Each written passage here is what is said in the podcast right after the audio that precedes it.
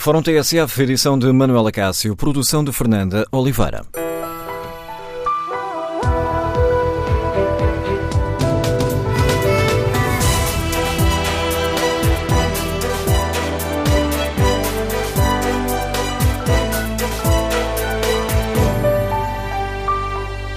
Bom dia. No Fórum TSF de hoje queremos ouvir a sua opinião sobre a polémica das declarações de Passos Coelho. A falsa denúncia de suicídios enfraquece a exigência do PSD para que se apurem as causas da tragédia de Pedrógão Grande? E o PSD tem ou não razão quando acusa o Governo de não dar o apoio necessário às vítimas? Queremos ouvir a sua opinião. O número de telefone do Fórum é o 808-202-173. 808-202-173. Se prefere o debate online, pode escrever a sua opinião no Facebook da TSF e na página da TSF na internet. Em tsf.pt tem ainda à disposição um inquérito. Perguntamos aos nossos ouvintes se o PSD tem razão quando acusa o Governo de não dar o apoio necessário às vítimas. O não leva vantagem. 57% dos ouvintes que já responderam não. Queremos, no Fórum, ouvir a sua opinião. Um líder político pode fazer este tipo de denúncias, como fez Passos Coelho, sem as confirmar previamente? E mesmo que se tivessem registrado suicídios na sequência da tragédia de Pedrógão Grande, o líder do PSD deveria trazer esse facto para a luta política? Número de telefone do Fórum, 808-202-173. 808-202-173. Na origem de toda esta polémica estão estas declarações que vamos escutar a seguir do líder do PSD. Foram feitas ontem, ao final da manhã, depois de uma visita aos bombeiros de Castanheira de Pera. Que naquilo que é mais fundamental no Estado, que é garantir a segurança das pessoas, a sua vida, o Estado falhou. 10 dias depois ainda está a falhar. Porque, como digo, há pessoas, por exemplo, eu tenho conhecimento já de vítimas indiretas deste processo, pessoas que puseram termo à vida, pessoas que em desespero se suicidaram e que não receberam em tempo o apoio psicológico que deveria ter existido. Falou num caso ou casos de suicídio entre pessoas afetadas pelos incêndios. Pode especificar melhor o que é que quis dizer com isso? Não há confirmação. Há pouco deram-nos essa notícia, enfim, como uma notícia particular, enfim, de pessoa até de família, e, portanto, como deve calcular, não tive muitas dúvidas nessa indicação. E, portanto, há pessoas que estão internadas em consequência de tentativas de suicídio, nomeadamente, e que até hoje não tiveram o apoio que era devido. A gravidade destas acusações acabou por relegar para um segundo plano a proposta do líder do PSD para que se crie um mecanismo rápido de indenização às vítimas. Há muitas pessoas que perderam a vida em vias públicas. Devia haver um mecanismo expedito de fazer a compensação às famílias dessas vítimas. E o Estado não tomou ainda uma iniciativa que permitisse que essa responsabilidade objetiva pudesse ser assumida. À meia da tarde, Passos Coelho assumiu o erro de ter falado numa informação que não tinha confirmado, isto depois de ter sido desmentido e de o provedor de Santa Casa da Misericórdia de Pedrógão e candidato do PSD à Câmara de Pedrógão Grande ter assumido que partiu dele a informação errada. Peço desculpa por ter usado um dado que não estava confirmado.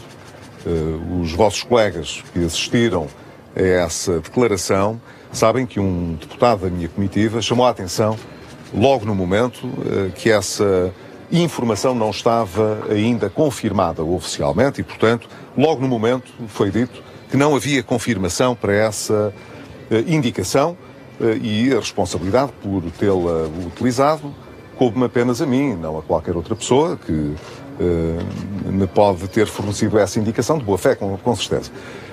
O ponto é, portanto, de que não tenho nenhuma dificuldade em pedir desculpa e, sinceramente, em pedir desculpa por ter usado uma informação que não estava confirmada. Mas espero que isso não faça esquecer o essencial da observação que eu fiz. Recordadas as palavras de Pedro Passos Coelho, vamos ao debate. Queremos ouvir a opinião dos nossos ouvintes. Antes, vamos escutar a opinião e a leitura política do Paulo Baldaia, comentador de Política Nacional da TSF, diretor do Diário de Notícias. Bom dia, Paulo. Começamos por esta questão concreta. Esta polémica pode fazer-nos esquecer o essencial daquilo que Pedro Passos Coelho queria dizer? Esperemos que não. Esperemos que esta polémica sirva de exemplo a Pedro Passos Coelho para recuperar a postura que vinha tendo até então nesta matéria. É essencial que exista a oposição ativa nesta investigação que é preciso fazer ao que aconteceu. É crucial que ela exista e esperemos que não sirva para esquecer as outras coisas que Pedro Passos Coelho estava a dizer e tudo o que há para investigar a propósito do incêndio de Pedrógão Grande. Mas é evidente que Pedro Passos Coelho, do ponto de vista político, forneceu ao Governo uma bolha de ar para o Governo poder respirar mais tranquilo, porque a pressão é grande sobre o Governo, sobre a Ministra da Administração Interna e sobre o Primeiro-Ministro, e, portanto, é evidente que, do ponto de vista político, foi um erro que se paga caro, quer pelo que significa, e já lá vamos falar sobre isso, porque é grave aquilo que aconteceu com Pedro Passos Coelho, mas, sem hipocrisias, é preciso dizer que é muito mais grave o que aconteceu em Pedrógão Grande e é muito mais necessário obter todas as respostas sobre o que se passou em Pedrógão Grande para que possam ser assumidas responsabilidades políticas. No editorial que assinas hoje no Diário de Notícias, avisas que a gula política pode resultar em suicídio. O pedido de desculpas de Pedro Passos Coelho deixa o assunto ultrapassado, como disse Teresa Leal Coelho há pouco aqui na TSF? Não, não acho nada. Não acho por duas razões. Primeiro, porque o pedido de desculpa de Pedro Passos Coelho não é o de ter tentado tirar proveito político de algo que pudesse ter acontecido, suicídios, mas do facto da informação ser errada. Vamos supor que a informação era verdadeira e que havia pessoas que se tinham suicidado. A um líder da oposição competia fazer uma de duas coisas quando houvesse notícia, se houvesse notícia, porque é um princípio básico do jornalismo não dar notícia sobre suicídios. Portanto, era muito difícil, aliás, nós estamos a falar de suicídios porque... Quando dizes se houvesse notícia, significa se estivesse confirmado. Se tivesse confirmado. Das duas uma, ou não comentava, lamentava que tivesse havido mais mortes, ou simplesmente perguntava sem lhe dar o que fez na declaração, sem transformar a falta de apoio psicológico na causa dos suicídios. Ora, não há como saber perante um suicídio qual é a causa. Aliás, qualquer psicólogo nos diz que não há uma causa para um suicídio, há múltiplas causas para que alguém se suicide.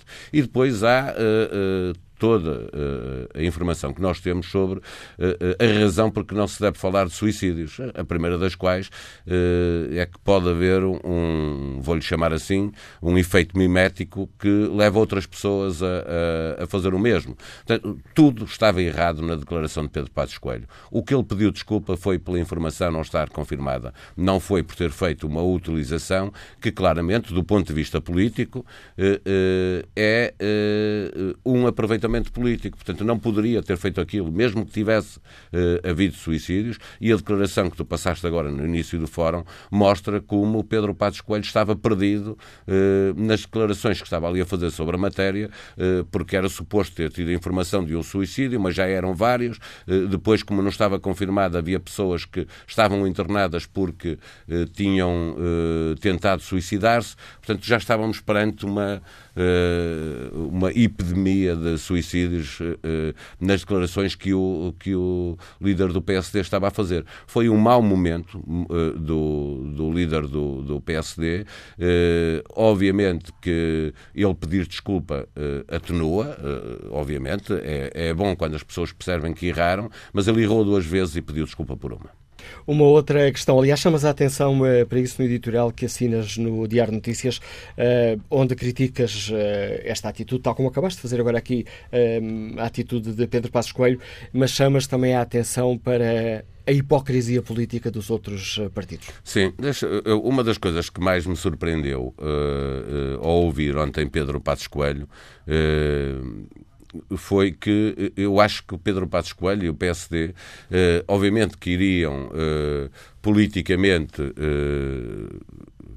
procurar perceber qual é a responsabilidade e, portanto, pedir ao Governo para tirar responsabilidade, para assumir responsabilidades do que aconteceu, mas esteve bem durante os primeiros dias, durante a primeira semana, esteve comedido, acho que foi digna a forma como o Pedro Passos Coelho esteve nesse período de tempo. Vinha aí agora a luta política, era evidente que isso ia acontecer, mas soube esperar para fazer a luta política, que eu acho admissível, que a oposição queira saber quais são as responsabilidades e queira que sejam assumidas essas responsabilidades. E, portanto, surpreendeu-me que Pedro Passos Coelho tivesse dado esse tropeção gigante à frente de toda a gente, até pelo que ele tinha vindo a fazer até então.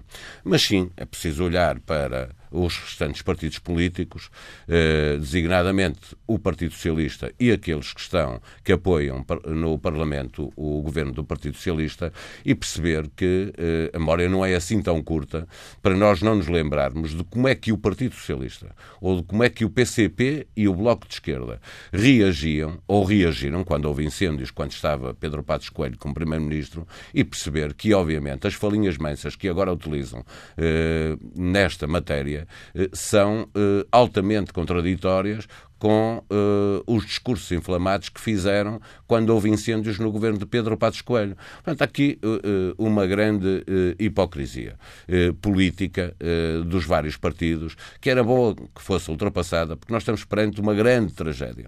É preciso que isto tenha, de facto, consequências.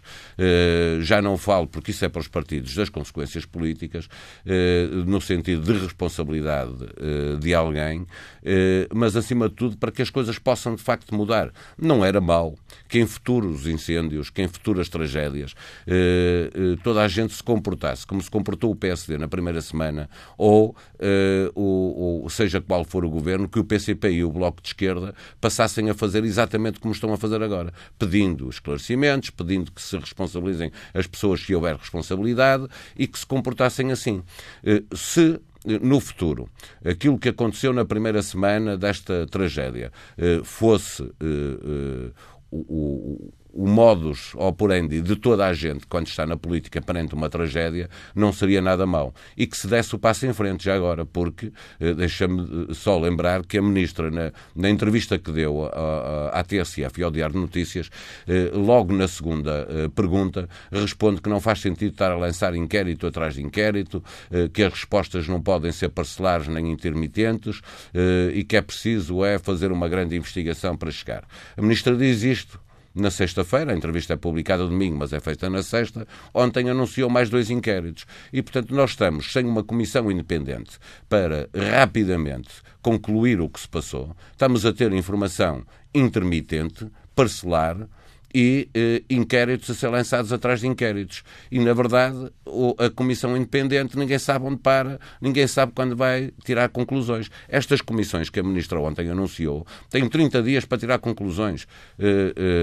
Não é o humor negro, mas parece que nós vamos ter conclusões sobre um incêndio quando começar a nevar, porque estão a empurrar com a barriga para a frente, de tal maneira que, obviamente, há uma altura em que as pessoas já nem querem, a opinião pública já nem quer saber, já passou o tempo, e isso é mau. É preciso que haja rapidez na investigação e haja rapidez nas conclusões e haja depois coragem política para assumir as responsabilidades.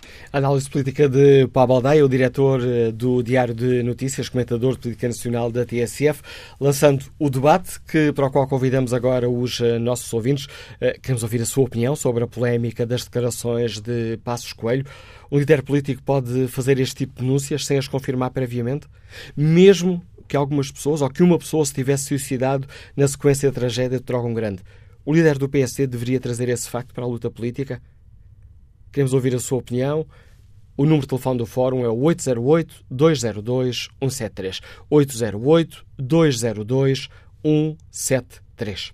E esta falsa denúncia de suicídios enfraquece ou não a estratégia do PSD de exigir que se apurem as causas da tragédia de Pedrógão Grande e que se preste às populações afetadas o auxílio de que necessitam?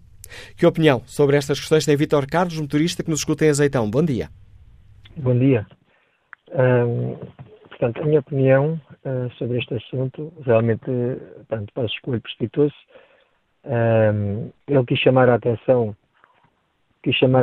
para um problema, não é? que está em curso, não é? Uma calamidade. Em relação aos suicídios, pelo menos esta informação que eu tenho, julgo que não seja falsa, não é? Porque isto, em relação às informações ali de Pedrógão Grande, a gente não sabe bem o que é verdade às vezes, que realmente há falta de psicólogos, portanto, ali a trabalharem, não é? Uma calamidade deste tamanho, não é? 200 casas ardidas, as vítimas que houve, famílias, não é? Inteiras. Todos os psicólogos, acho que ali fazem falta, não é? Agora, em relação à informação em si, toda a gente percebeu que foi uma informação, como o próprio Dr. Passos Coelho disse, portanto, na hora, não é? Não tinha confirmação. É claro, precipitou-se, claro que sim. Mas, como líder, acho que mais uma vez teve bem. Ou seja, ele no erro não procurou os culpados. Era fácil dizer que o presidente lá da Santa Casa Misericórdia que era o culpado, não é? Não, ele assumiu o erro e como líder, não é? E pronto. E agora, acho que o aproveitamento político não sei bem para onde é que está a começar, não é? Porque em relação a notícias falsas, nós também vimos os jornalistas, que são os profissionais das notícias, a mandarem um avião abaixo. E eu estava aqui a ouvir a rádio em direto, não é? E também ouvi os jornalistas dizer que ouviram uma explosão e que o marido de uma bombeira disse que era um avião. Portanto, isto são coisas que nas calamidades e nas coisas acontecem, não é? As pessoas estão alteradas, estão fora de si e dão essas informações falsas, não é? Agora, acho que o principal, eu percebi, foi o Dr. Pedro Passos Coelho querer, como líder da oposição, salientar que a calamidade ainda está em curso, não é? E que a vida das pessoas está ali e que precisam de ajuda. Portanto, esta é a minha opinião. A opinião de Vítor Carlos, que agradeço a participação no fórum. Que opinião tem o gestor Pedro Ferreira, que nos escuta em Lisboa? Bom dia. Muito bom dia. Eu, salvo erro, no último fórum falei que o Dr. Passos Coelho deveria ter um bocado de como é que é dizer, no fundo ele iria se revelar. Aqui está o presidente do maior partido da oposição fala o que quer sem confirmar. É este o líder que Portugal precisa neste momento. O aproveitamento político é uma realidade. Estamos aqui a ver o líder da oposição a tentar aproveitar uma tragédia para ser novamente Primeiro-Ministro. É muito, muito, muito mal isto que está a acontecer. Já lhe disse, já uma vez alguém, o Dr. José Miguel Júdice, disse que o Dr. Passos Coelho está morto politicamente e ninguém lhe disse. E ele realmente ainda não percebeu isso. Está na altura de Rui Rio avançar, está na altura de deixarem de fazer aproveitamento de uma situação calamitosa. Há pessoas a sofrer e este senhor ainda vem dizer isto. Não devíamos estar todos unidos perante a causa de Pedrógão Grande. Isto não se faz. Dr. Passos Coelho, saia. É o melhor que tem que fazer para sair com alguma dignidade da política. Muito obrigado. A opinião e o apelo de Pedro Ferreira. E que opinião tem Ivo Moreira, motorista de autocarros, que está em Algés? Bom dia. Bom dia. Bom, neste momento eu estou a Algés, estou em Sintra. Primeiro de tudo quero dar os meus bons dias ao Paulo Baldaia e o meu... Ivo Moreira, estamos a ouvi-lo com muita dificuldade. Está-me a ouvir mal ali agora. Agora sim. Pronto, peço desculpa, isto está ali claro, não é? Queria dar primeiro de tudo uma palavra de apreço a todos os familiares e toda a gente de Pedrógão Grande e daquela zona que sofreu e ainda sofre com o que aconteceu na passada semana. E a minha opinião é saber, apenas uma pergunta, qual foi e porquê que o provedor da Santa Casa da Misericórdia de Pedrógão Grande deu essa informação ao ex-primeiro-ministro, volto a dizer ex-primeiro-ministro, e saber se ele também deu essa informação ao atual Primeiro-Ministro. E porque este jogo de interesses, será que valeu a pena? Eu acho que não valeu a pena. E é muito triste termos um líder, que devia de ser um líder da oposição, a fazer uma boa oposição, não. Ele, em vez de dar um tiro no pé, não deu um tiro no pé, deu um tiro na cabeça. E o Dr. Passos Coelho só demonstra a falta de inteligência que teve, assim como muitos líderes que têm passado pelo PSD e provavelmente vão passar. É só isto que eu queria dizer. Opinião que nos deixa Ivo Moreira neste Fórum TSF. Olha aqui o debate online. Fernando Vegas Alves escreve: os políticos, e não só do PSD, são useiros e vezeiros neste tipo de situações, o de explorar de forma pouco ética as graças alheias. É claro que têm que se apurar responsabilidades. Deviam deixar-se de discutir rótulos e ir diretamente aos conteúdos.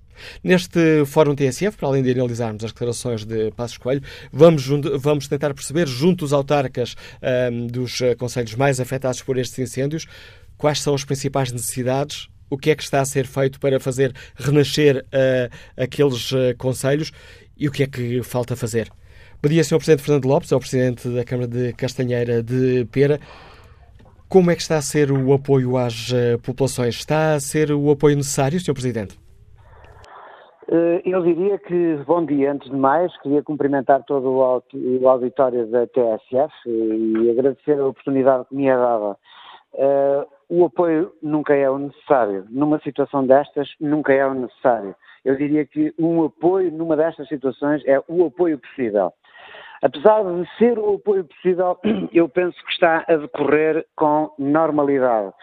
Mas uma situação destas tem sempre alguns problemas, há sempre uma pontinha que fica de trás, há sempre outra que fica por trás, e neste momento nós estamos a fazer o que é possível, porque não é possível fazer tudo, e então fazemos tudo o que é possível para servir as pessoas, para apoiar as pessoas, se bem que ainda se nota algum apoio a nível psicológico. Uma situação destas, apesar de ter havido várias equipas no terreno, estamos a notar a falta de um apoio psicológico sistemático. Estamos a desenvolver alguns contactos no sentido de ser possível dar esse apoio efetivo e sistemático às pessoas. Uma situação destas, uma situação de calamidade destas, traz sempre sequelas que não é possível sarar em pouco tempo. Demoram muito tempo a sarar e, naturalmente, temos tido muito apoio. Aliás, temos tido uma onda de solidariedade gigante, eu diria gigante, e uma onda de solidariedade gigante que nos tem surpreendido a todos. Eu estou muito sensibilizado. E quando fala desse apoio, está a referir-se ao apoio dos cidadãos comuns e de instituições que se estão a mobilizar? Ao apoio de instituições e cidadãos anónimos que, em termos de voluntariado, em termos de género, em termos de mobiliário, em termos de eletrodomésticos, em termos de roupa, tudo tem chegado a Castanheira de Pera. Sei que também tem chegado a Figueiró dos Vinhos e a Pedrógão Grande e a outros locais, e tem sido possível, com a ajuda de todos, dar esse tal apoio às pessoas. Tem sido possível dar algum apoio para que possamos minimizar, se é que é possível, minimizar esta tragédia que nos caiu em cima. O Sr. Presidente falou aí da questão do apoio psicológico e da falta de um apoio reforçado a esse nível. Já pediu esse reforço ao Poder Central? Que resposta teve? Já pedimos. Estou mesmo a acabar de falar com a saúde, já sinalizámos algumas situações, vamos encontrar aqui a solução, já pedimos já à Segurança Social e estamos a envidar esforços, estamos a ter um apoio que é possível para que isso aconteça. Eu quero acreditar que, com alguma rapidez, nós vamos ter equipas a desenvolver esse trabalho contínuo em Castanheira de Pera. Para além desse apoio imediato, sobretudo psicológico, em que outras áreas é urgente intervir, Sr. Presidente Fernando Lopes?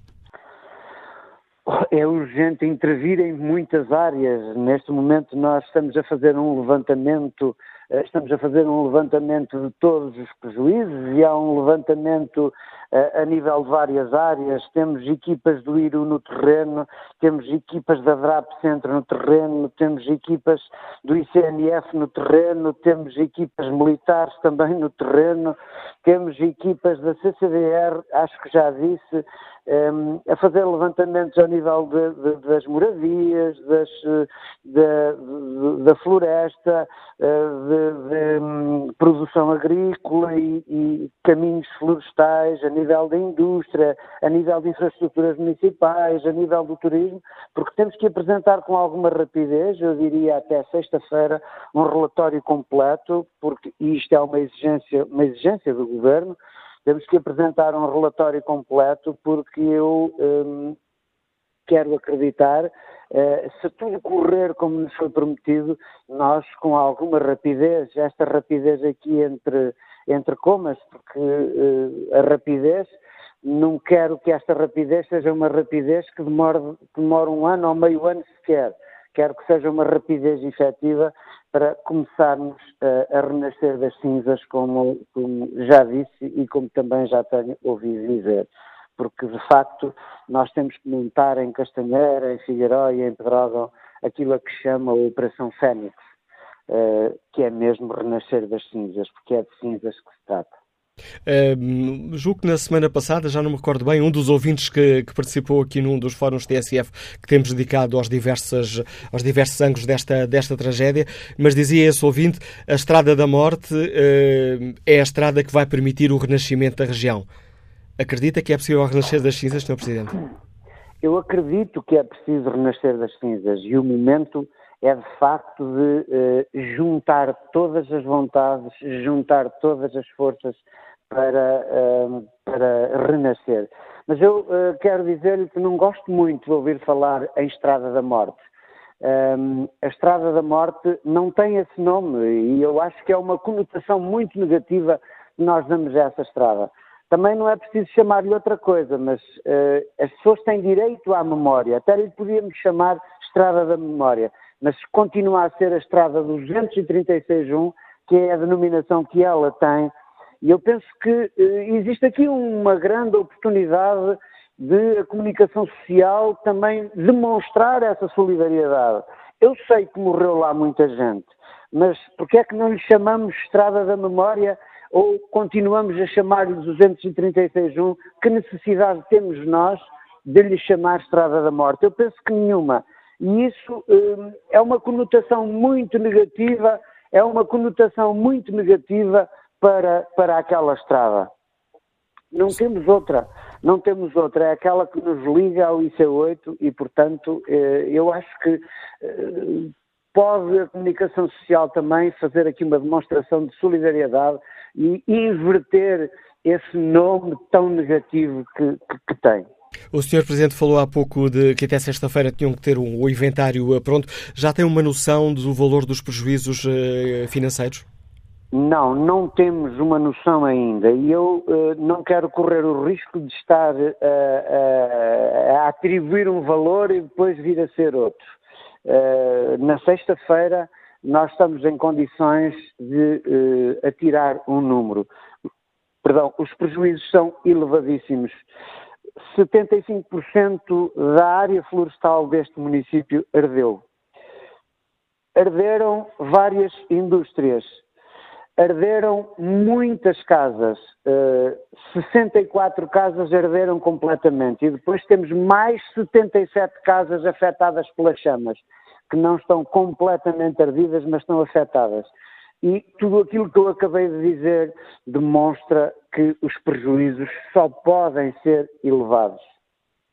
Agradeço ao Presidente da Câmara de Castanheira de Pera, Fernando Lopes, a participação neste Fórum TSF, ajudando-nos aqui a perceber quais são as principais necessidades das populações, o que é que está a ser feito, em que áreas é que seria necessário dar mais prioridade para atenuar o sofrimento das populações atingidas pelos incêndios. Espreito aqui o inquérito que fazemos aos nossos ouvintes na página da TSF na internet. A pergunta é se o PSD tem razão quando acusa o Governo de não dar o apoio necessário às vítimas. 63% dos ouvintes que responderam a este inquérito responderam sim, o PSD tem razão nessa acusação. Vamos agora escutar Francisco Ribeira, profissional de saúde, liga-nos do Seixal. Bom dia. Bom dia, Manuel Acácio, bom dia ao Fórum. Olha, eu vou dividir o meu comentário nas várias perguntas que o Dr. Manuel Acácio foi fazendo.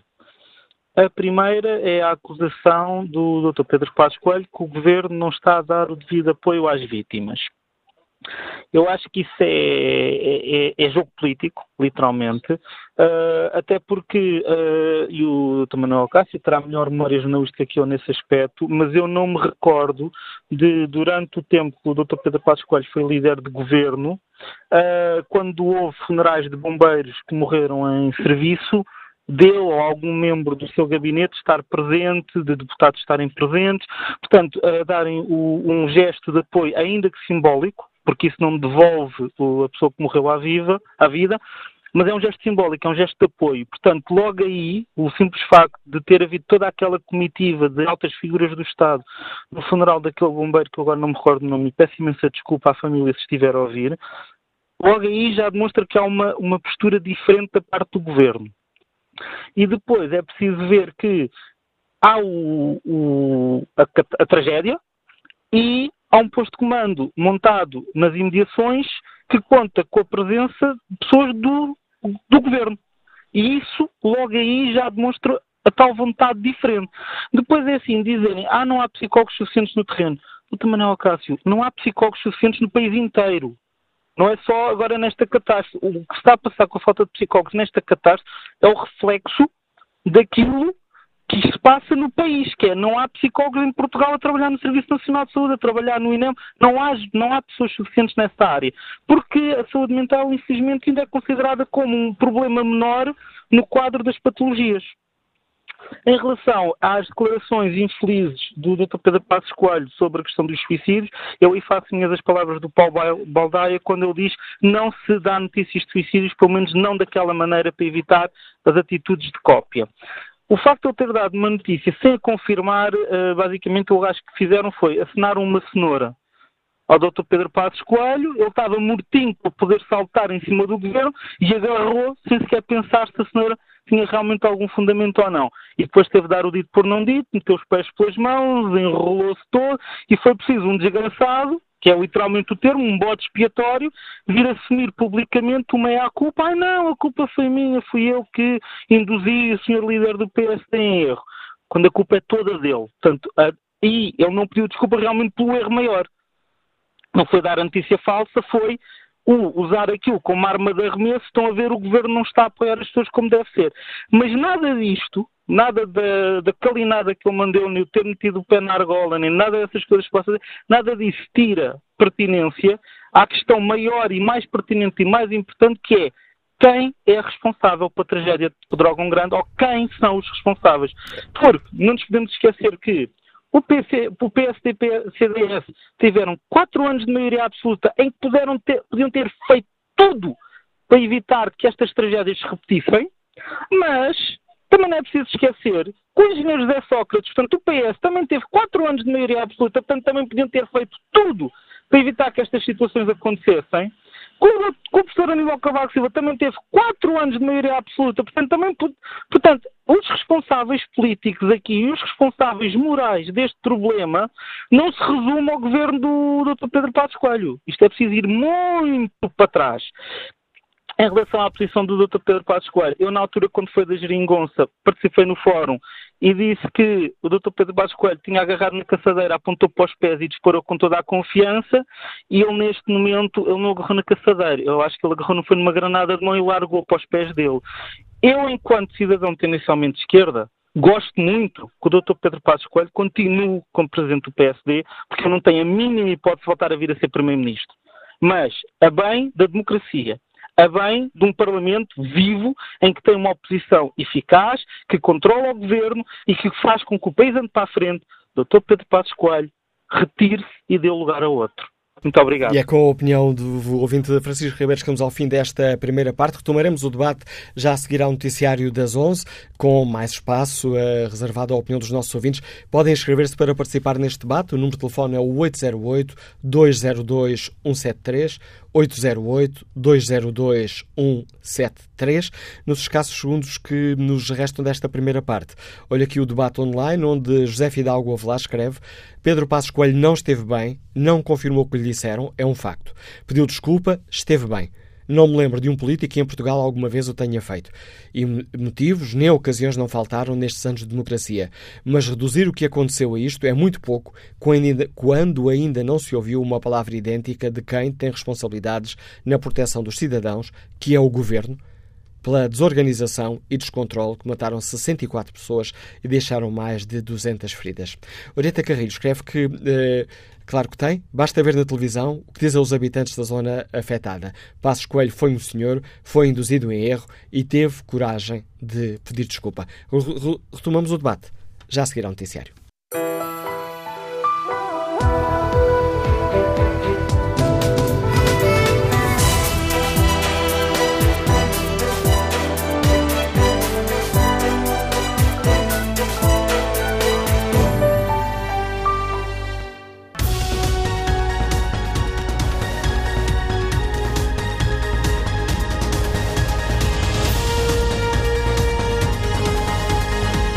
Tudo o que se passa, passa na TSF.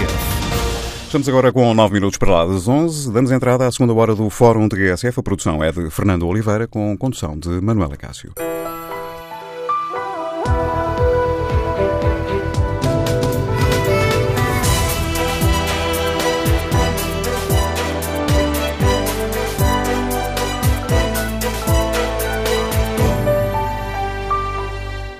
Tomamos o Fórum TSF, onde analisamos a polémica das declarações de Passos Coelho.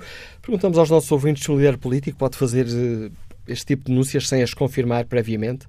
Esta falsa denúncia de suicídios enfraquece a exigência do PSD para que se apurem as causas da tragédia de Pedrógão Grande e para que se dê o apoio necessário às vítimas. Já retomaremos a opinião dos nossos ouvintes. Olho aqui a página da TSF na internet, ver como está o inquérito. Perguntamos aos nossos ouvintes se o PSD tem razão quando acusa o Governo de não dar o apoio necessário às vítimas. 62% dos ouvintes responde que sim. Jorge Miguel Varandas, deixa-nos esta opinião. O Dr. Passos Coelho, ao muito politicamente, está inerte e claro que quis aproveitar uma situação dramática em proveito próprio. Lamentamos todos, até os que nele votaram. É absolutamente repugnante o que ele quis fazer, tirar dividendos de um drama que a todos nós, como anónimos, já ajudámos a minimizar. Seria interessante saber se o Dr. Passos Coelho já fez algo para ajudar, escreve Jorge Miguel Varandas. Mas agora, a análise política com o contributo do Anselmo Crespo, editor político da TSF, subdiretor da TSF. Bom dia, Anselmo. Compreendes as declarações de Passos Coelho? Não compreendo e acho que é absolutamente impossível compreender aquelas declarações sob qualquer perspectiva com que olhemos para o que disse o líder do PSD. Mesmo que fosse verdade, e vamos supor que era verdade o que Passos Coelho disse. Aliás, aquela informação, desculpa interromper-te, foi passada aos jornalistas também. Foi, logo de manhã estava a correr nas redações e entre os jornalistas que de facto tinha havido pelo menos uma situação de suicídio. Como é óbvio, nenhum jornalista noticiou aquilo, não só porque não estava confirmado, mas sobretudo porque esse tema é delicado. Não é um tabu, mas é um tema delicado no jornalismo e que tem que ser tratado com pinças. E se é assim no jornalismo, como é evidente, devia ser assim também na política. E, portanto, por isso é que eu estava a dizer, mesmo que fosse verdade, aquele é um tema que um líder partidário obviamente não pode abordar daquela forma, com aquela leviandade e com aquela simplicidade com que Passos Coelho o fez, como se estivesse a falar de um outro assunto qualquer. Ainda por cima, dá-se o caso de não ser verdade, portanto aquilo é uma dupla incúria de Pedro Passos Coelho. E Pedro Passos Coelho de vez em quando comporta-se assim, como um elefante no meio de uma loja de porcelanas. Numa altura em que o país está ainda em estado de choque com o que aconteceu em Pedrógão Grande, numa altura em que se pedem responsabilidades, que se pede que se apure tudo o que se passou de bem e de mal no combate àquele incêndio e, sobretudo, naquilo que aconteceu do ponto de vista de coordenação ou descoordenação. O líder do PSD vai ao local, até aí tudo certo, tem propostas para apresentar, tem ideias para apresentar e consegue ele próprio ofuscar tudo aquilo que tinha para apresentar ao país, de contributo do líder do maior partido da oposição, com uma frase absolutamente infeliz e ainda por cima falsa.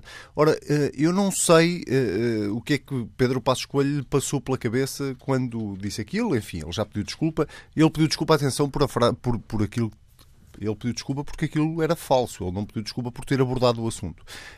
Mas a minha questão é prévia, é aquele assunto não se discute daquela forma, aos microfones dos jornalistas, num quartel de bombeiros, como se estivéssemos a falar de um outro assunto político banal. Não era o caso, estamos a falar de um assunto muito sério e que eu acho que demonstrou uma incúria total do líder do PSD. Sendo que Pedro Passos Coelho não só dá uma informação que era mentira, para sermos... frontais nas palavras, como estabelece uma relação de causa e efeito que não pode estabelecer, de que aquela pessoa se suicidou por falta de apoio psicológico. Ele tentou claramente tirar dividendos políticos daquilo. E essa é a parte mais censurável. É porque não se tiram dividendos políticos de uma tragédia e sobretudo, o PSD teve uma postura, o PSD e os outros partidos, diga-se em bom da verdade, logo no início daquele incêndio, naqueles primeiros dias, absolutamente correta. Respeitou-se o luto nacional, respeitou-se a prioridade que havia na altura de combater as chamas e de, sobretudo, evitar que houvesse mais vítimas. E agora, de repente, vem tentar aproveitar-se de uma situação para, com isso, capitalizar alguns votos, criticar o governo. Vamos pôr só a situação ao contrário. Vamos só assumir que Pedro Passos Coelho era agora o primeiro-ministro e que era ele que estava a enfrentar todas estas dúvidas, estes dramas, estas angústias, estas questões que se levantam sobre o que é que correu bem e o que é que correu mal em Pedrógão Grande. O que é que Pedro Passos Coelho diria se o líder do partido da oposição, do principal partido da oposição, tentasse capitalizar politicamente uma tragédia como esta e, sobretudo, um aspecto da tragédia tão delicado como é esta questão dos suicídios ou do apoio, da falta de apoio psicológico àquelas pessoas? Pedro Passos Coelho provavelmente estaria a responder exatamente da mesma forma que o Partido Socialista respondeu a Pedro Passos Coelho ou reagiu a Pedro Passos Coelho. Eu acho, sinceramente, acho absolutamente lamentável. Pedro Passos Coelho pode ter muitos defeitos, mas eu nunca o tive pessoalmente como uma pessoa inconsciente. Gafes na política toda a gente tem, erros na política toda a gente comete. Inconsciência não era uma característica que eu lhe atribuía, mas sinceramente o que aconteceu ontem é a todos os títulos lamentável e o pedido de desculpa claramente é curto. Por isto que eu dizia há pouco, é porque ele não pede desculpa só porque... Ele só pede desculpa porque a informação era falsa, ele não pede desculpa por ter falado daquele assunto e eu acho que ele não podia ter falado daquele assunto. A polémica em torno destas declarações quase nos fez esquecer de uma proposta concreta, era que o Estado criasse um mecanismo rápido de indenização às vítimas. Esta polémica em torno das declarações de Passos Coelho pode prejudicar o PSD? Pode claramente prejudicar o PSD, apesar da memória das pessoas normalmente ser curta, claro que pode prejudicar o PSD, que não estava propriamente em alta nas sondagens, pelo menos, ou o percurso de Pedro Passos Coelho como líder do principal partido da oposição não tem sido fantástico, sobretudo os resultados que este governo tem vindo a apresentar também não têm ajudado muito ao papel do líder da oposição, e numa situação como esta, em que Pedro Passos Coelho devia manter uma pose de Estado e, sobretudo, de contributo com essa proposta, por exemplo, ou com essa pressão, se quisermos, que é um pouco também esse o papel dos partidos de oposição, é pressionar o governo para que a ajuda chegue mais rápido, para que seja mais eficaz, para que se apurem as responsabilidades. Tudo isso faz parte do papel de um partido da oposição. Com isto, Pedro Passos Coelho conseguiu... ele não deu um tiro no pé, ele deu um tiro em cada pé, claramente, nesta matéria, e daqui para a frente, cada vez que ele abrir a boca para falar sobre este assunto, vai ser impossível as pessoas esquecerem-se do que ele disse ontem. A análise de Anselmo Crespo, subdiretor da TSF, lançando o debate aqui nesta segunda parte do fórum. Vamos ao encontro dos nossos ouvintes. Amaral Moreira, delegado comercial, está em viagem. Bom dia. Bom dia. A minha opinião é que sim, é verdade que Pedro Passos Coelho teve uma declaração e uma postura lamentável. Mas eu faço a pergunta, e aquele marco político que teve no juntamente no velório do bombeiro, do bombeiro que faleceu, também não é aproveitamento político. O pedido de desculpa do Governo relativamente à falta de eficácia que houve os meios de comunicação. Eu trabalho na área de higiene e segurança. Se vocês soubessem as exigências que o Estado e o Governo faz para que as empresas possam ter as normas de segurança implantadas e devidamente estruturadas, coisas que às vezes eu próprio, trabalhando na área, digo assim, mas como é possível não haver coerência nestas coisas? Mas o que é preciso é exigir, cumprir, exigir. Se não está, é penalizado, é feito auditorias, é leva com taxas de penalização. E depois, tenho o órgão máximo do país, que por uma simples falta de coerência não se prevê nada e deixa que acontecer, que as comunicações chegam ao que chegam. Eu não percebo. Eu vejo nos filmes os telemóveis por via satélite. No mínimo, isso. Como é que não consegue isto acontecer? Eu não percebo. Não tem que pedir desculpa. Ninguém tem que pedir desculpa. Quer dizer, o Passos Coelho é o único sacrificado agora neste assunto. Todos os outros. As declarações antecipadas e sem reflexão do Presidente da República, do Primeiro-Ministro, a Ministra não lhe diz nada, não faz nada. Quer dizer, estes inquéritos parlamentares depois vão para trás, vão para a frente, os relatórios que estão para chegar, não estão para chegar. Quer dizer, ninguém nada tem que pedir desculpa. Ninguém nada fez errado. Foi o desgraçado Passos Coelho é que foi errado. Eu, sinceramente, sou PSD, mas não sou o Passos Coelho, de todo. Acho que o senhor também, coitado, ele há de estar ali, enquanto não houver um que se queira sacrificar, enquanto não houver novas eleições, ele está em banho-maria, há de estar, eterno, que ninguém quer ir fazer o papel que ele tem que fazer agora. Agora, não é só ele que tem que pedir desculpa, tem que ter muita gente que pedir desculpa, muita cabeça que tem que rolar. E nós andamos a tapar o sol com a peneira, inclusivamente. A comunicação social é muito responsável, porque a comunicação social não anda à procura de verdades, nem anda à procura de informar o público, anda à procura de sangue. Aquela situação do avião que caiu, eu estava a trabalhar em casa, estive a assistir àquilo, achei ridículo. Enfiar um microfone pela boca dos secretários de Estado à espera que ele dissesse alguma coisa e o desgraçado do senhor não sabia de nada. E, no entanto, chegou-se à conclusão que foi tudo é falso. No entanto, todas as televisões andaram atrás dele. Eu pergunto, isto é coerente? Andamos todos aqui a brincar com o quê? Com ninguém. Andamos todos armados em chicos espertos, que queremos ser mais que os outros, somos mais espertos que os outros, pá, bom português, e depois ninguém quer assumir coisa nenhuma. Andamos sempre a passar as culpas para o parceiro do lado. Acho que todos nós temos que refletir, sobre a nossa postura para estar na sociedade e na vida. Porque isto está tudo cada vez pior. Eu tenho saudades no meu tempo do meu avô, havia uma coisa que se dizia, um aperto de mão e uma palavra de honra valia mal mais que 1000 palavras. E isso hoje em dia não existe. Os princípios do meu avô hoje em dia não existem. Eu tenho pena. Tenho muita pena. Porque para mim já percebi. Cada vez que há eleições, há uma revolta de 25 de Abril. Começa tudo do zero. Tudo do zero. Limpa-se tudo o que foi feito bem ou mal. Ninguém se preocupa em analisar o que é que foi feito, dar continuidade ao que é bom. Não, limpa-se tudo, é preciso é que seja uma cor nova de partido, não, limpa-se tudo para trás, e agora vamos meter os taxos para toda a gente, vamos dar dinheiro a toda a gente, todos os amigos. Pá, eu pergunto, ninguém tem consciência, dormem todos bem quando deitam a cabeça na almofada? A pergunta e a sugestão que nos deixa Amaral Moreira. Vamos agora ao encontro do industrial João Ferreira, que está em Barcelos. Bom dia. Muito bom dia.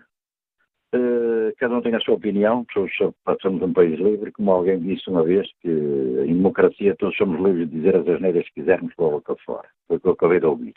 Mas pronto, vai a minha opinião, também pode ser muita asneira. O que o Dr. Passos Coelho disse não cabe na cabeça de ninguém. É o espelho daquilo que toda a gente anda a dizer há anos. Tivemos um que falou da peste grisalha. Tivemos por muito menos um ministro que só pôs os dedos em formato de corninhos na Assembleia, foi demitido 8 dias depois. Este senhor que disse isto é nem mais nem menos que o líder da oposição.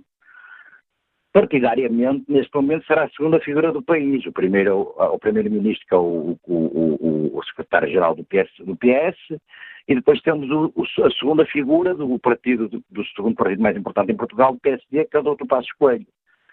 O Dr. Passos Coelho, isso não é cometer uma gafe, pior que os corninhos feitos pelo ministro Schmidt 8 dias depois. O Dr. Passos Coelho, hoje de manhã, quando acordou, devia ter chegado em frente aos portugueses todos e pedir a demissão do presidente do PSD. Porque então vamos continuar a ter montanhas de Dr. Passos Coelho, como temos do tempo dele, desde o tempo dele, da Juventude Social Democrata até agora. Foi o tipo de políticos que criámos, não é? Foi gente que falava da peste grisalha, foi autarcas que dizem coisas para o outro para fora, que Deus me livre, até eu, do alto da minha quarta classe, fico corado de vergonha de ouvir gente com cursos superiores que está na política, que sai da Juventude Social Democrata, a abrir a boca a dizer coisas que coram mais analfabetos dos analfabetos, e o Dr. Passos Coelho é o espelho da Juventude Social Democrata do PSD desde o tempo dele até agora. É um responsável, diz coisas para a boca fora sem confirmar. Aqui o papel que ele está a fazer, qualquer um de nós fazia. O papel que o Dr. Passos Coelho está a representar na Assembleia da República, qualquer um de nós fazia. Berrar alto quando não tem razão, mostrar uma cara de indignado e uma cara salazarenta quando querem pôr a sua opinião e dizer coisas destas. Porque lhe disseram, ou alguém que lhe disse ao ouvido, que há muitos suicídios por causa dos incêndios. E o Dr. Passos Coelho não quis saber. Olha, um bocado o vosso colega jornalista disse, nas redações de jornais sabiam-se disso, não é? Toda a gente sabia disso, mas ninguém é maluco. O único maluco no meio disto tudo foi o Dr. Passos Coelho. Foi o homem que disseram ao ouvido... Já estamos a entrar naquela zona onde a liberdade de opinião começa a roçar o insulto. Vamos, Manuel Acácio, vai-me desculpar. Eu só faz uma coisa dessas que não está muito consciente do papel que tem. E na minha opinião, e na sociedade onde eu vivo, uma pessoa que não é consciente do papel que desempenha na sociedade, há um lugar para ele. Desculpem lá, os seus colegas jornalistas não puseram essa notícia cá fora. Porquê? Porque são pessoas conscientes, viram muito bem o tipo de... Aliás, eu vou lhe dizer mais. Eu estava a almoçar, quando eu vi o Dr. Passos Coelho a dizer isto. Caiu-me um queixo. Fiquei-lhe garfo no ar, o que ia meter à boca. Eu assim, não posso crer. Este homem disse isto. Até eu. Digo assim, este homem disse isto. Eu não acredito que este homem dissesse uma coisa destas nesta hora. Mesmo que fosse verdade, como vocês disseram ao bocado, mesmo que fosse verdade, eu não acredito que este homem dissesse isto. Fiquei queixo caído. Portanto, essa história de dizer que o Dr. Passos Coelho é o culpado de tudo, não é o Dr. Passos Coelho. Desde o tempo do governo do Dr. Durão Barroso, do tempo do governo do Dr. Santana Lopes, o sistema SIRESP foi criado no tempo do Dr. Santana Lopes. Os rádios amadores desse país inteiro andaram a dizer aquilo que não funcionava, que era um sistema que não funcionava, que não funciona. Continua sem funcionar. Fizeram uma campanha nos jornais sobre os rádios amadores, apresentaram-nos à sociedade como os malfeitores que escutavam a polícia, que escutavam os bombeiros, que escutavam a segurança da Presidência da República. Os rádios amadores, por escutar isso tudo, éramos um bando de malfeitores para justificar 600 milhões de contos gastos num sistema que, quando é interrompido uma única vez, fica o país inteiro às escuras a nível de comunicações. Agradeço também o seu contributo para este debate, João Ferreira. Vamos agora ao encontro de Bruno Couto Marques, engenheiro. Escutamos em Lisboa. Bom dia. Bom dia a todo o auditório. Bom dia, Acácio. Olha, eu gostaria de primeiro começar por referir que, de facto, os comentários do Dr. Pedro Passos Coelho não foram ordenatórios da sua pessoa, não foram efetivamente os mais corretos e foram um erro. Um erro que ele veio reconhecer, e, portanto, mas foram um comentário.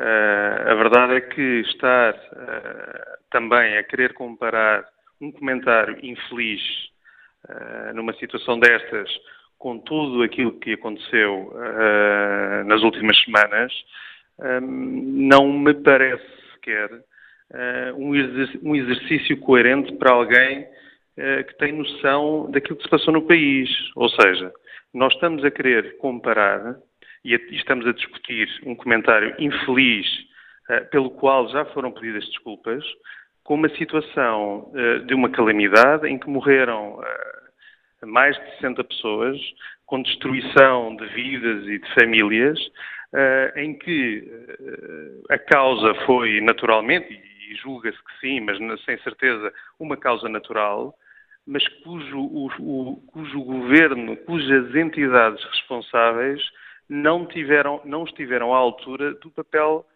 que tinham que desempenhar.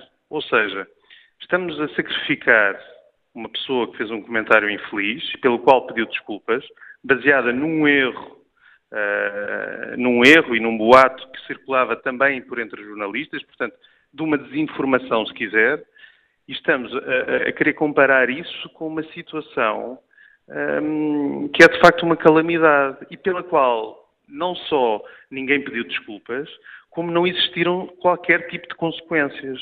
Temos que ter atenção que o governo governa, tem poder, tem autoridade executiva. Um líder da oposição não tem esse poder, cometeu um erro ao fazer um comentário. Mas de toda esta situação, o que se espera é que existam consequências políticas e mesmo criminais. Porque não podemos esquecer que o SIRESP foi, no caso do SIRESP, esteve envolvido o amigo do Primeiro-Ministro, o Lacerda Machado. No caso dos CAMOV, helicópteros foram comprados e que não voam. Também esteve envolvido um amigo do Primeiro-Ministro que agora tem vindo a negociar e esteve a negociar sem qualquer vínculo com o Estado, em nome do Estado. Temos a ordem dada pelo Primeiro-Ministro para que as Forças Armadas não participassem no combate aos fogos, isso recentemente, e, portanto, tudo isto deve ser discutido muito mais de um comentário que foi feito e pelo qual já foi pedido desculpas. Eu não ouvi nenhum pedido de desculpas, nem da Ministra, nem do Primeiro-Ministro António Costa. Nada, zero. E a verdade é que a resposta que existiu, é verdade, os fogos existem, sempre existiram, há muito a fazer sobre o planeamento da nossa floresta, mas há também que fazer planeamento das ações no terreno, interventivas, operacionais. E essas falharam redondamente. Falharam totalmente. E foram as questões que já debatemos aqui noutros fóruns ao longo da semana passada. Obrigado, Bruno Couto Marques, pela sua participação neste debate. Passo agora a palavra a Vítor Marques. Segurança está em Almada. Bom dia. Eu quero dizer só o seguinte. Para já, bom dia a todos fora. Acontece que o Sr. Passos Coelho, acho que é uma vergonha aquilo que ele disse neste momento. Eles também são-se esquecer, até pedir a dividendos políticos, mas esquecem-se, por exemplo, quando foi a morte de Sá Carneiro, do Avelino Mar da Costa, ao quererem tirar também dividendos políticos disso, perderam as eleições. Quando foi a eleição do Sá Carneiro, frente ao Ramalheiros. E agora vai acontecer o mesmo. Isto agora querem deitar culpas a toda a gente, eu acho que a culpa é de todos os governos, não é do PS, não é só do PS, é do PSD, é do CDS, é toda essa gente. Apurar culpas, já sei como é que vai ser, normalmente vão cair sobre os mais pequenos, se calhar sobre os desgraçados do GNR, deixaram as pessoas passar, mas eu estou convencido que não deixaram passar porque não sabiam que aquilo estava naquelas condições, não tinham informações, porque se tivessem informação, certeza que eles não deixavam passar as pessoas. Não sei porquê, se calhar as pessoas que tinham que dar essa informação também não as tinham. Portanto, isto no fundo vai ser quase uma bola de neve, não é? Mas normalmente sobra sempre para o mais pequeno. Está-me a ouvir? Estamos a ouvi-lo. Pronto. Em princípio, isto vai sempre sobrar para o mais pequeno. Pronto, era só isto que eu queria dizer, mas nada. E quanto à questão dos aviões, eu não sei como é que, segundo ouvi dizer, que a empresa que está à frente está gerida por uma pessoa que, inclusive, até acho que já foi acusada de corrupção, não sei se foi condenado ou não.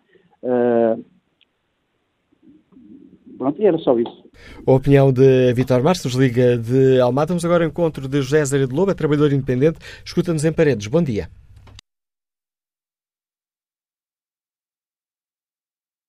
Bom dia, José Zé de Lobo. Agora sim, estamos a escutá-lo. Muito bom dia. Bom dia, estamos a escutá-lo. Bom dia. Bom dia, Dr. Manuel Acácio. Bom dia a todo o fórum. Em relação a este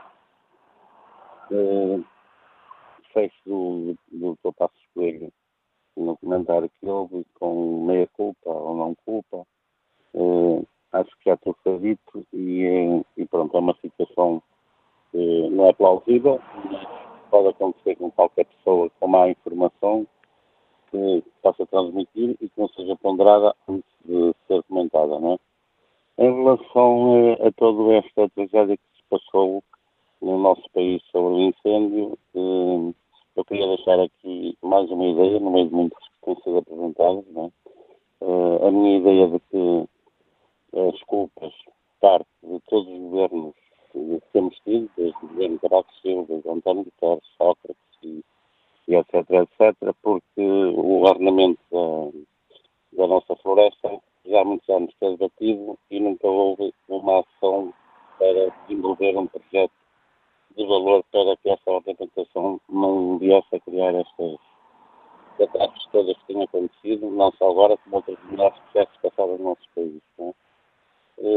A ideia que eu colocava sobre isso é que entre as Forças Armadas, todas elas, Marinha de Guerra, Exército, Força Aérea, toda a logística que há de apetrechos e de investimentos nas Forças Armadas, seria viável, no meu parecer, que pudéssemos ter uma frota de aviões de combate a incêndios através da nossa aviação, portanto, com uma logística coordenada com pilotos para esses serviços, não temos que recorrer a outras empresas. A nível de ordenamento de limpezas e de matas e plantações de matas, a florestação da nossa floresta através do Exército, ligado com o Centro de Emprego, a Segurança Social, criar um gabinete de uma sintonia de várias forças que temos no nosso país e através desse desenvolvimento criar a limpeza e a reflorestação das matas. Fica essa proposta concreta que nos deixa José Lopes, Liga de Paredes. Neste Fórum TSF, tal como expliquei na primeira parte aos nossos ouvintes, para além de debatermos esta polémica em torno de Pedro Passos Coelho, perguntamos se o PSD tem razão quando acusa o Governo de não dar o apoio necessário às vítimas e tentamos conferir junto dos presidentes das autarquias das zonas mais afetadas o que é que está a ser feito e em que áreas é que seria necessário apostar mais. Bom dia, Sr. Presidente Valdemar Alves, é o Presidente da Câmara de Pedrógão Grande. Ao longo destes últimos dias temos escutado a sua defesa de que é preciso aproveitar a tragédia que aconteceu para apostar num projeto piloto para a floresta. Quer explicar-nos melhor esta ideia, Sr. Presidente? Bom, a explicação tem vindo a ser dada ao longo dos anos, não é? Todos os anos há fogos, todos os anos as pessoas dizem, os responsáveis, tem que se pensar num plano para a floresta, tem que se organizar a floresta que temos que fazer isto, temos que fazer aquilo, e pronto, agora eu acho que devemos, com esta tragédia, deixar de dizer que temos que fazer. Não, senhor, esta tragédia está aqui, o terreno está todo pelado, vamos reorganizar a floresta através de todas as valências que implica. Portanto, há técnicos, temos com técnicos competentes, deve haver imensos projetos, vamos escolher o melhor, vamos tratar das linhas de água para valerem à floresta, vamos tratar de saber que árvore é que os produtores podem, para além do pinheiro, podem plantar para terem o seu rendimento, para criar árvores que nos deem oxigênio suficiente. O pinheiro é um deles, já que isto era a zona do Pinhal. Vamos evitar que haja outras árvores que prejudiquem o país e que deem o menos rendimento. Enfim, é reorganizar a floresta. E já obteve alguma resposta do Governo a esse seu pedido? Bom, a resposta do Governo, falei com o Sr. Ministro Pedro Marques sobre isto, levantei esta sugestão, ele diz com certeza que sim, pois vamos agora pegar nisto, ele tem estado em contacto connosco e principalmente com a coordenadora aqui do Gabinete de Crise, portanto estão abertos, o Governo está aberto e eu estou inteiramente convencido que vamos ter mesmo este projeto piloto aqui no território de Castanheira de Pera, Figueiró dos Vinhos e Pedrógão Grande. Eu não tenho dúvidas disso. Quais são, para além dessa questão da reflorestação, que é essencial, porque à volta da floresta e do dinheiro que dela se consegue tirar, que gira muito a região onde o Sr. Presidente da Câmara vive, para além desta questão essencial da reflorestação, quais são as outras áreas que o deixam preocupado? Bom, agora estamos na segunda fase desta missão. desta missão humana. Agora é a segunda fase desta missão humana, é olhar para esta gente que ficou, estão deprimidos. Isto é uma coisa horrível, O senhor vem cá e repare, as pessoas viviam na floresta, saíam da sua casinha, tinham os seus galinhaços, tinham os seus animais domésticos para tratar, para alimentar, para, preocupados em tinham a sua pequena horta. O que é que tem agora? Tem terra e pedras queimadas, não é? Não tem mais nada. Isto é degradante, isto é deprimente, quer dizer, isto não pode ser. Mas pronto, vemos isto e temos que viver com isto. Portanto, nós vamos tentar. O Governo está ao pé de nós, está ao nosso lado. Estamos em contacto permanente. Neste momento estamos em Pedrógão com os serviços de saúde. Cada equipa que anda no terreno tem 5 elementos dessa equipa, desde os psiquiátricos, os médicos de psicologia, o legado de saúde, a saúde pública, tudo está no terreno. Vamos ver, isto é uma fase que nos vai demorar bastante. E que estamos bastante preocupados com esta gente. É continuar, principalmente, levar o carinho a estas pessoas, saberem que não estão esquecidas e não vão estar. Já antes disto acontecer, as pessoas se sentiam sós. E agora a solidariedade que eu peço às pessoas, aquelas que possam vir e que vinham de férias para aqui, que não desistam, que venham. Não é aquela paisagem linda, bonita e saudável que tínhamos, mas não desistam, venham já no próximo fim de semana, venham percorrer o terreno, venham falar com as pessoas, se possível até os nossos amigos, mas aqueles que habitualmente vêm a Pedrógão, venham nos ajudar, venham fazer turismo à Castanheira de Pera, à Figueiró dos Vinhos e a Pedrógão Grande.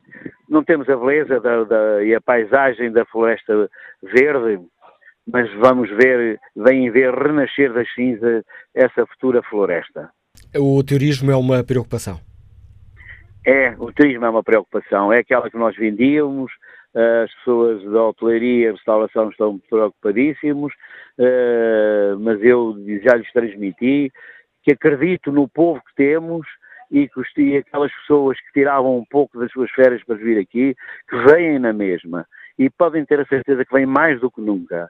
Eu peço também à Associação de Municípios da Estrada Nacional 2, que passa aqui em Pedrógão Grande, vem de Chaves a Faro, que incrementem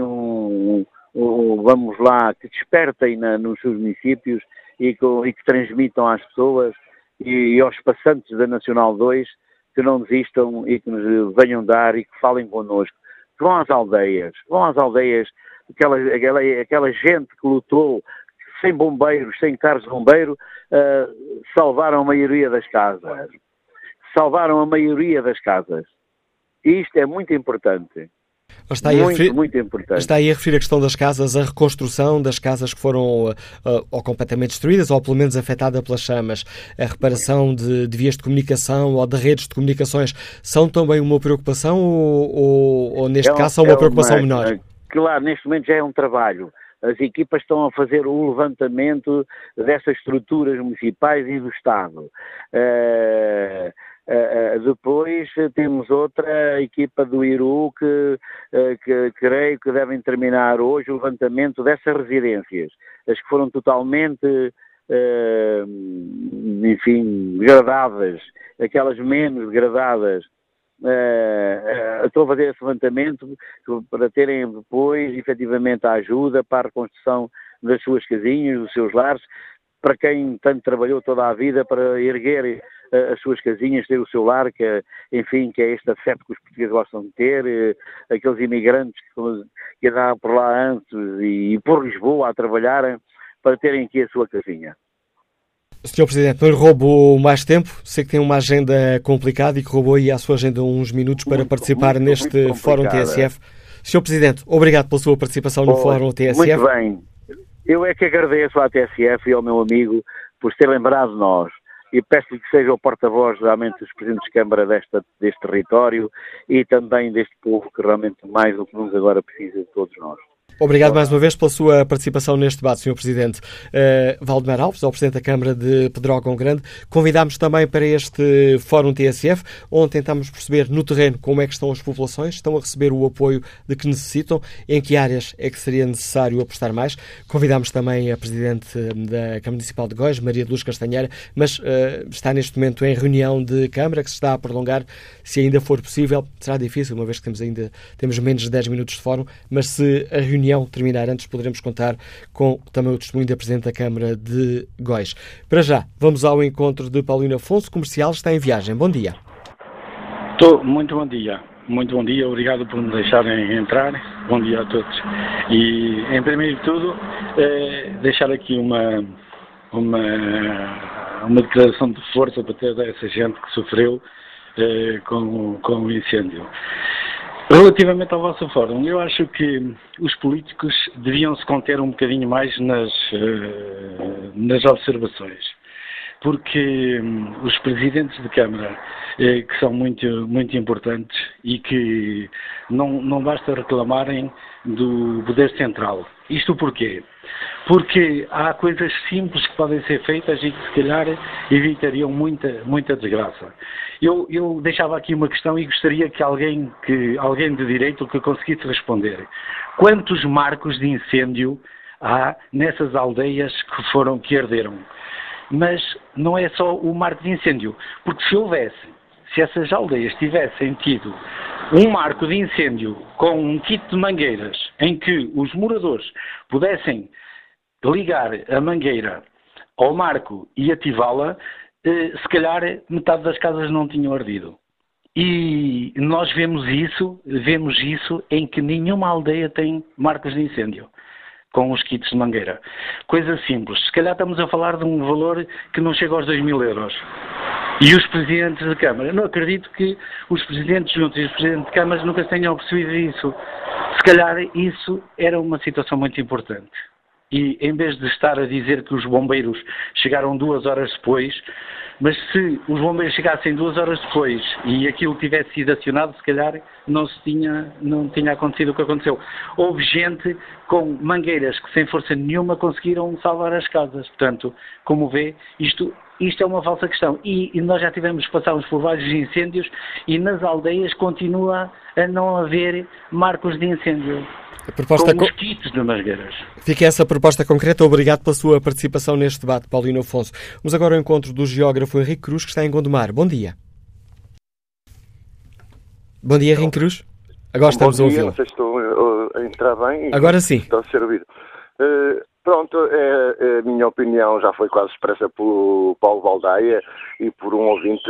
Assim, é pena estarmos a falar sobre... Portanto, a prestação do líder da oposição, do Pedro Passos Coelho, quando o que deveríamos falar era não assumir responsabilidades. É evidente que a culpa vai morrer solteira, porque as responsabilidades, em última análise, são de António Costa. Foi António Costa que formou o GIPS quando se incompatibilizou com os bombeiros e era ministro da Administração Interna. O GIPS é uma força da GNR para o combate a incêndios, faz a mesma coisa que os bombeiros. E foi António Costa que decapitou a Autoridade Nacional de Proteção Civil. Para as pessoas menos atentas, a direção, o Comandante Nacional da Proteção Civil foi demitido por este governo.